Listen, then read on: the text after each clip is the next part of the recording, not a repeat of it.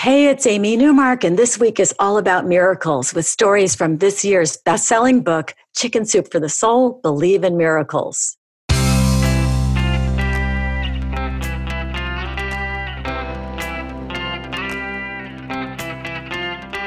Changing your life one story at a time. This is the Chicken Soup for the Soul podcast with editor in chief, Amy Newmark. Hey, it's Amy Newmark, and it's Friend Friday on the Chicken Soup for the Soul podcast. Our guest today is Carol Andrews, who wrote a story about miraculous healing that appears in our new Believe in Miracles book. Carol is going to talk about that miracle, plus, she's going to share her wisdom as an executive coach and a TV personality. Carol, welcome to the Chicken Soup for the Soul podcast. Oh, thank you. Thank you so much for inviting me. I'm excited about this. Well, we were so excited to get your story in our Believe in Miracles book. We had thousands and thousands of submissions for that book. So it was the real cream of the crop that got published, and your story was one of them. So I'm so excited to talk about your story, but I'm going to first tell everybody a little bit about you. You're a mom, you're an author, a speaker, a TV personality, an executive coach. You're a graduate of the University of Michigan, Ann Arbor. I have family members who went there. And you describe your mission as sowing seeds so greatness in others can bloom, which is really beautiful. And you live in North Carolina with your husband. You have a son in college. Plus, really, really, really important, you own a pug, which is just a great dog breed. I am a grandmother of a pug, and I babysit for that pug whenever I can. And you were a news anchor until 2014. And now you can be seen as the face of ABC 45 and My 48, which is these are on Sinclair stations WXLV and WMYV in the Triad region of North Carolina. You're also the editor for a magazine called MOD Society in Greensboro, and you've published three books of your own, and you have your first novel underway, and you do volunteer work in your community. So you just do it all, and we're really happy to have you here today. What's really funny is technically I am retired. oh yeah, this is what we all do when we're retired. If we're that kind of person, I I know when when I retire, I'll be the same way. Yeah, we just can't stop ourselves, can we? I, I love it. Yeah, I, I love the fact that you're retired and you do all of this. That's incredible. I've retired twice already. The second time I retired uh, was 13 years ago. And then all of a sudden, I became the publisher and editor in chief of Chicken Soup for the Soul. So I don't know what will happen in my next retirement. Anyway, I'd love to talk about your story about miraculous healing in our new bestseller, Chicken Soup for the Soul Believe in Miracles. So, can you tell us about your story, which is called The Miracle of My Perfect Eyes? Yeah, it, it's kind of one of those stories, Amy, that you wouldn't even want to tell anybody because who would believe you? But as as it happened, I had come home from one of my retirements from TV, and I was having very long menstrual cycles, and to the point that my eyes collapsed. And so I was technically cross-eyed, which is really good for the business that I'm in because it's all about your eyes and it's all about you know your face and how you look and how you sound and that sort of thing. And so lo and behold, in the midst of all of that, and doctors trying to figure it out and not really knowing what it was, I get a job offer in Savannah, Georgia, and I'm like, oh my goodness, well I can't not go. So here I am in my 20s and asking my mother to drive me to my job interview because when I'm driving, I see like four or five lanes instead of two. So I, I'm having this, and, and I'm I'm one that will look you directly in the face, but I'm doing this whole interview and I'm looking away and I'm diverting my vision, like I can fool somebody that my eyes are crossed and we're in TV. But I got the job, so I started working, and I'm trying to do all these things off camera so that people don't really see the gray power of my skin and and my eyes not really kind of looking forward, but looking in any direction. And in that process, I do a lot of affirmations. I do a lot of prayer. I went to a non denominational church at the time, and we're very strong on affirming what we want and not just dwelling on on what we see. And so I would affirm my perfect vision is finding me now and I'd be grateful and I'd do that morning, noon and night and I'd go to work and I'd do these things and and trying to hide. And I went to sleep one night and I woke up and it felt like an explosion in my head. It just went whoosh, you know, in my head. And all of a sudden, I'm seeing forward again. There's just one of everything, there's not two of everything. How did the medical profession explain how you have an explosion in your head and all of a sudden your double vision and your cross eyes are healed? I did not technically go to a doctor after that. I talked to my doctors because basically when I was losing so much blood and I was and everything was collapsing, they sent me home because it was earlier before they knew anything about or were talking about fibroid tumors and that sort of thing. And so they basically just sent me home and said, you know, what will be will be. And I didn't buy that. My mother didn't buy that. My father didn't buy that. So we went the other route. And it wasn't until years later that I was properly diagnosed with, with what was wrong with me. And we were able to correct it that way. And when I talked to my doctor about what had happened, I mean, the same thing happened during the surgery. They're supposed to go in and scrape the, the tumors off, and it could leave some internal scarring and that sort of thing. Well, mine peeled off. I have no internal scarring. So there are a lot of miracles that followed that story as well. And I think medical science has moved to a place that we realize that the spiritual and the scientific can coexist. And I think that's a good place to be. And I think that's where my doctors are and were. And so they were like, you know, you won't be the first or last thing with the last person with the unexplainable. So after you had the fibroids removed, you were then able to have a child. Oh yeah, absolutely. 10 years to the day, the same doctor that, that performed my surgery, and I had moved to Greensboro by then, the first, same doctor that performed my surgery delivered my son. Wow. Because instead of doing a hysterectomy, he did a myomectomy.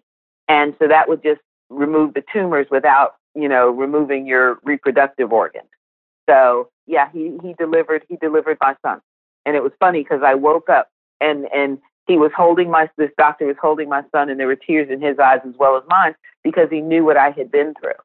You know, in that process and during that time I had also lost my mother. So, you know, it was it was just a wonderful thing, a sad thing in many ways, an unexplainable thing in many ways, but a wonderful thing when you look at the big picture of it and how it all came to be. Yeah. You know what? We're going to take a break. And then I am really looking forward to talking after the break about some of the things you've learned from having these experiences and what kind of advice you share as a speaker and a coach. So we will be right back with Carol Andrews. We're back with Carol Andrews, and we've been talking about her miracle story, the one she wrote for our latest book, and actually learned about another miracle story that she didn't even put in the book. And now we're going to move on to getting some advice from Carol because, in addition to incredible life experiences, she's a coach and an author and a speaker. So, Carol, what kind of advice can you share with us? I think the first thing that I always tell my clients, and the first question I ask, is whether or not they've hashtagged themselves. You know, we we we see so much in social media the hashtags on everything, every every issue we discuss and that sort of thing. But have you hashtagged yourself, writing those one or two word descriptives that talk about you? And and when clients start doing that, it's really interesting. They'll first hashtag themselves about how they are to other people but never how they are to themselves.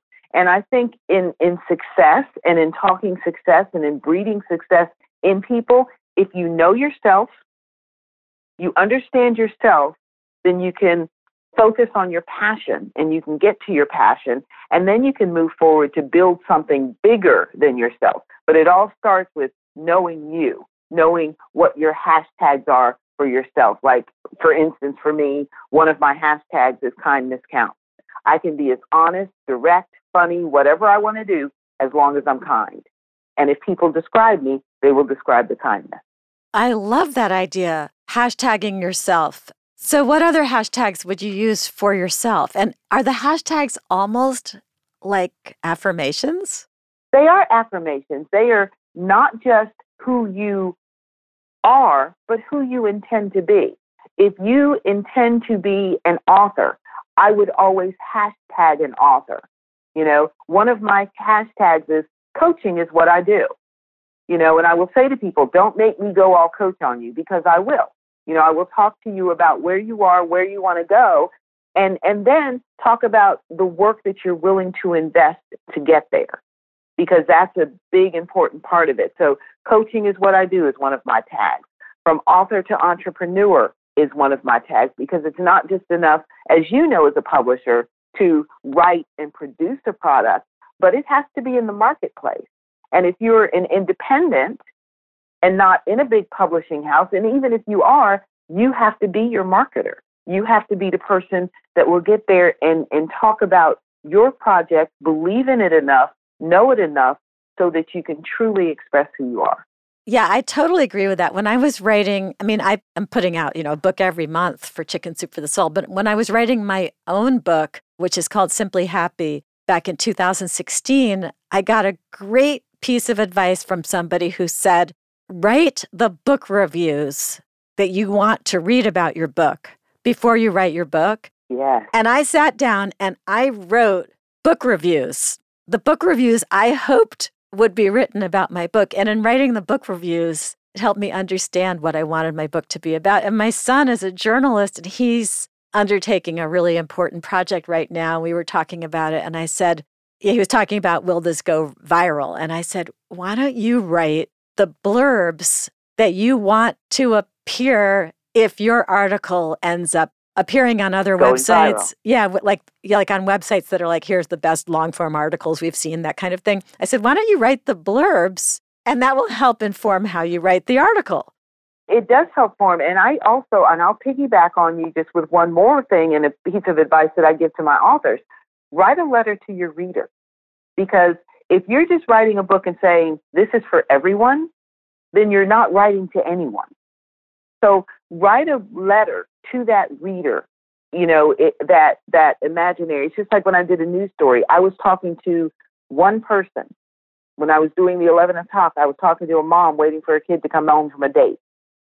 So, you know, I, I, but you put that visual in your head and you write to that individual and you write them a letter. And it's, it's, it's, it's like writing a love letter and thanking them for reading your work and understanding that you're talking to them. And so when you're formulating your words together, you, know you're talking to someone, like you're talking to your best friend. mm-hmm. And hashtagging yourself is not only a way of figuring out who you are and who you want to be, and it's really a form of affirmation, but it's also a way of marketing yourself. My other piece of advice is this be your best advocate. No one knows what you believe in and, and why you're doing this project and, and, and who you want to impact better or more than you. No one can tell your story better than you. So never be afraid to tell your story, to be your advocate, and to know that if it doesn't come from you, because people are buying you even more than they're buying your product.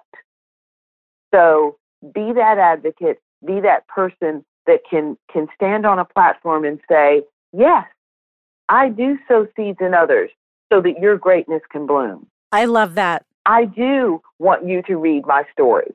And that goes back to what you have in your bio, which is that you help people sow seeds that will then bloom. So these are great pieces of advice. I love all of these self affirmations, these ways of marketing yourself, these ways of telling the world who you are, and then being true to yourself as well. And this is from Carol Andrews with a lot of really fascinating life experience. I'm so glad that you became a coach to pass on all of these things that you learned. Well, and I think that was the, the, the part of the journey is you do all of these things, and then if you just keep them inside and you don't share them, they really are of no value. So now I can help other people be great, and that has built me into a better person than I think I ever could have been otherwise. Yeah, all of us moms, we know that our legacy is our children, but in your case, you're leaving another legacy that will affect thousands of people or maybe tens of thousands of people as well. So, thank you for being part of the Chicken Soup for the Soul family. I'm excited about seeing more stories from you in the future. So far, we had your great story about your miracle eyes, and we also had your fabulous story back in Chicken Soup for the Soul, My Very Good, Very Bad Dog, where you talked about your pug, Dora, and how she was eating all the tomatoes off your tomato plants, which I loved because that's just so pug like. yeah, she she's 11 years old now, and she's Benjamin Button working backwards, so she is doing great. Oh, I'm glad to hear that, especially since my daughter's pug is a rescue. We don't know exactly how old she is, but she's at least nine and maybe older than that. And we're hoping she makes it to something like 15 or 16 so we can have the pleasure of her snoring for a lot longer. Quick tip for my pugs carrots, soften them as they get older, carrots and calf liver or cow liver, and put a little bit of olive oil spray and fennel seed on it. And I've watched my pug's vision just get so much better just with those two things. Huh, that's very interesting. I will pass that on. Thank you so much. Another great piece of advice for pug owners. Well, Carol, thank you for joining us today. How can people learn more about you and contact you? Absolutely. You can find me on any social platform at Carol Andrews NC. You can always find me, Carol Andrews NC. Um, I'm also at carolandrews.com, although I'm working on that website to make it look better. Or you can email me, ncwriter, W R I T E R 58 at yahoo.com. All right, terrific. Thanks a lot. And I'm sure we'll be talking again. I'm Amy Newmark. Thanks for listening to the Chicken Soup for the Soul podcast today. And if you want to read Carol's story and the other 100 stories in Chicken Soup for the Soul Believe in Miracles, you can find it at Walmart, Target, Barnes & Noble, Amazon, and wherever else you like to get your books. Come back for our next episode to hear two more miracle stories that will really wow you. In fact, I'll be sharing miracle stories all next week, so prepare for a lot of goosebumps.